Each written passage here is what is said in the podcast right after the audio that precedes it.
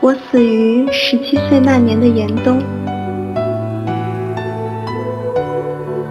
回想我生前的少女时代，竟都在寻找中碌碌度过，令人死都无法瞑目。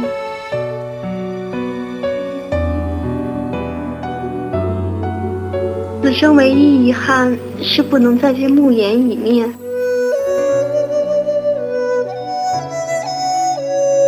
那个夜晚，星光璀璨，他抱起我，衣袖间有淡淡梅香。我死后，军师傅用鲛珠将我复活，并且重新给我起了个名字，叫君福。意思是我这一生轻若尘埃，一拂即逝。